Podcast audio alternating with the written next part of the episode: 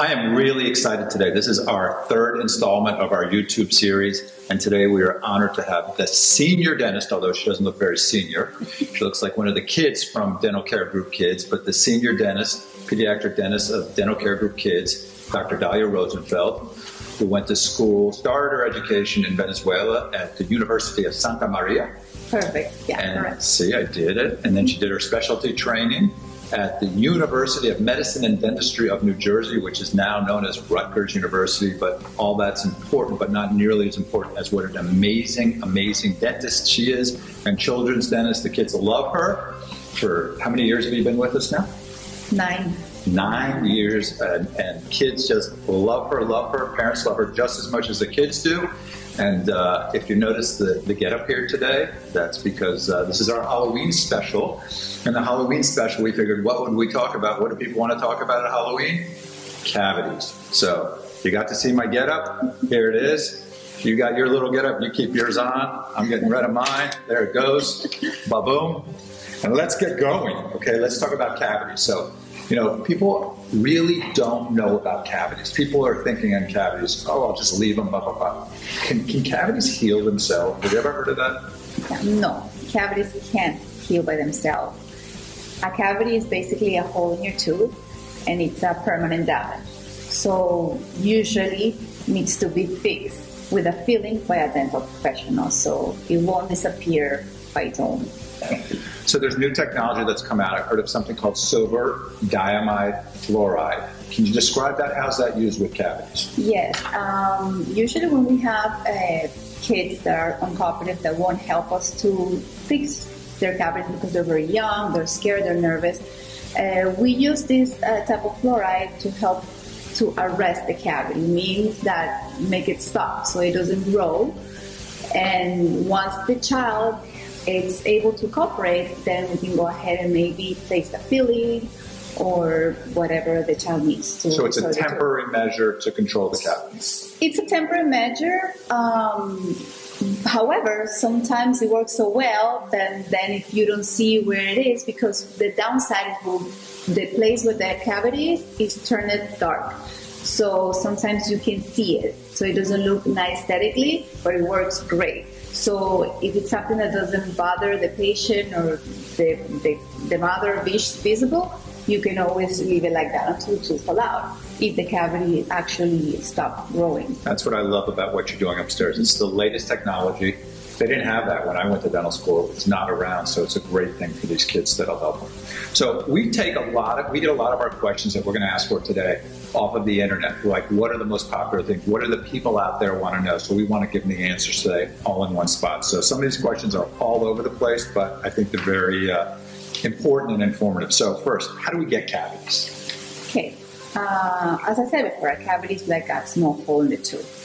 Uh, this hole uh, forms when bacteria that we have in our mouth produce acid, and this acid demineralize the enamel of the tooth and create this little hole. So now, the cause of the cavity or the caries, um, it's a combination of many factors. One be these bacteria that we have in the mouth, the diet, the type of diet that we have. Um, as we know, we eat a lot of sweets, sugar, that put us in a high risk of getting cavities. Also, the uh, the proper hygiene that we have, oral hygiene.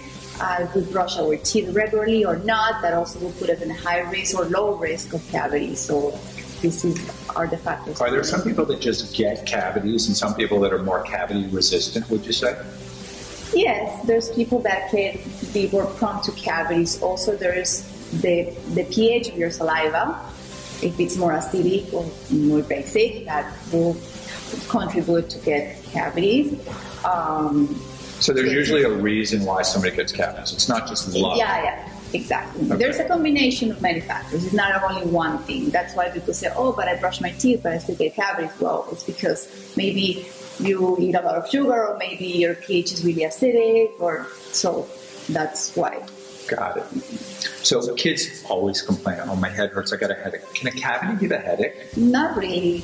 No, it's not associated with a headache. Maybe they can get an, a pain localized in the area where they have the cavity, but it's not associated. So if it's a headache, it's probably from mom or dad yelling at them, not from the cavity. Okay. How much, everybody always wants to know about dentistry, what it costs. That's like a big, big, big thing. Like, you know, and sometimes for me, that's, that's a pet peeve of mine because sometimes people put the price of dentistry like a commodity.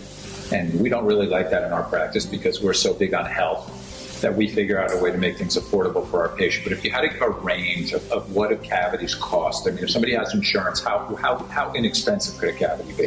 The cavity cost range between just can be about a couple of dollars if you have an insurance, could be like only twenty-five dollars, or a couple of hundred of dollars if you don't have insurance. So what's it based on? What's it based on? How much it costs? Is it is there bigger, smaller? How would how do you do your fees? It depends on how many surfaces of, are involved in this cavity. Um, yeah, so depending if it's too large and you need to use a lot of material, then obviously it's going to cost a little bit more. So it's time and material, depending on if it's a one surface, a two, a three, four, five surface cavity, depending on how big it Correct. is. Perfect answer. Okay. So you've probably heard this so many times in over your years practicing. So patient has, let's say, a five-year-old, and the five-year-old has a cavity, and the parent's like, "Well, I don't know if I want to spend the money or, or invest that.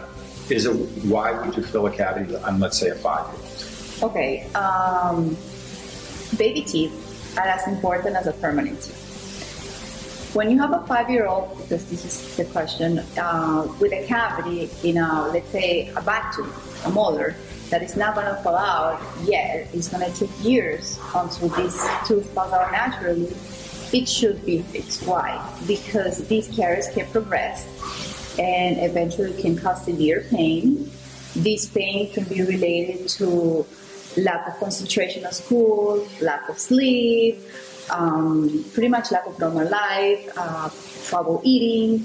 So it is important to take care of this cavity. Also, it can lead to have an infection, an abscess. Uh, this can also damage the permanent tooth that is under that baby tooth that is forming. And eventually, if we can't repair this tooth because the cavity grew so much and there's no way we can save it, we need to extract it, we can lose the space for the new tooth that's supposed to grow and replace it. So it's easier just to fix this cavity with a simple filling and keep up the mouth healthy than having a child going through all these pain, extractions, and all these complications. So a baby tooth's a placeholder for a permanent tooth. Okay, and what people Mm-hmm. And also- forget too is their five-year-old has to chew and eat their food just Exactly, like that's they what I was do. going to say. That's why we have those teeth, yeah. Absolutely, very, very important. Doesn't matter that they're going to fall out because No, no, no, no. we need those It- teeth it- there it- as long as possible. Yeah, it gets complicated if we don't we don't treat it.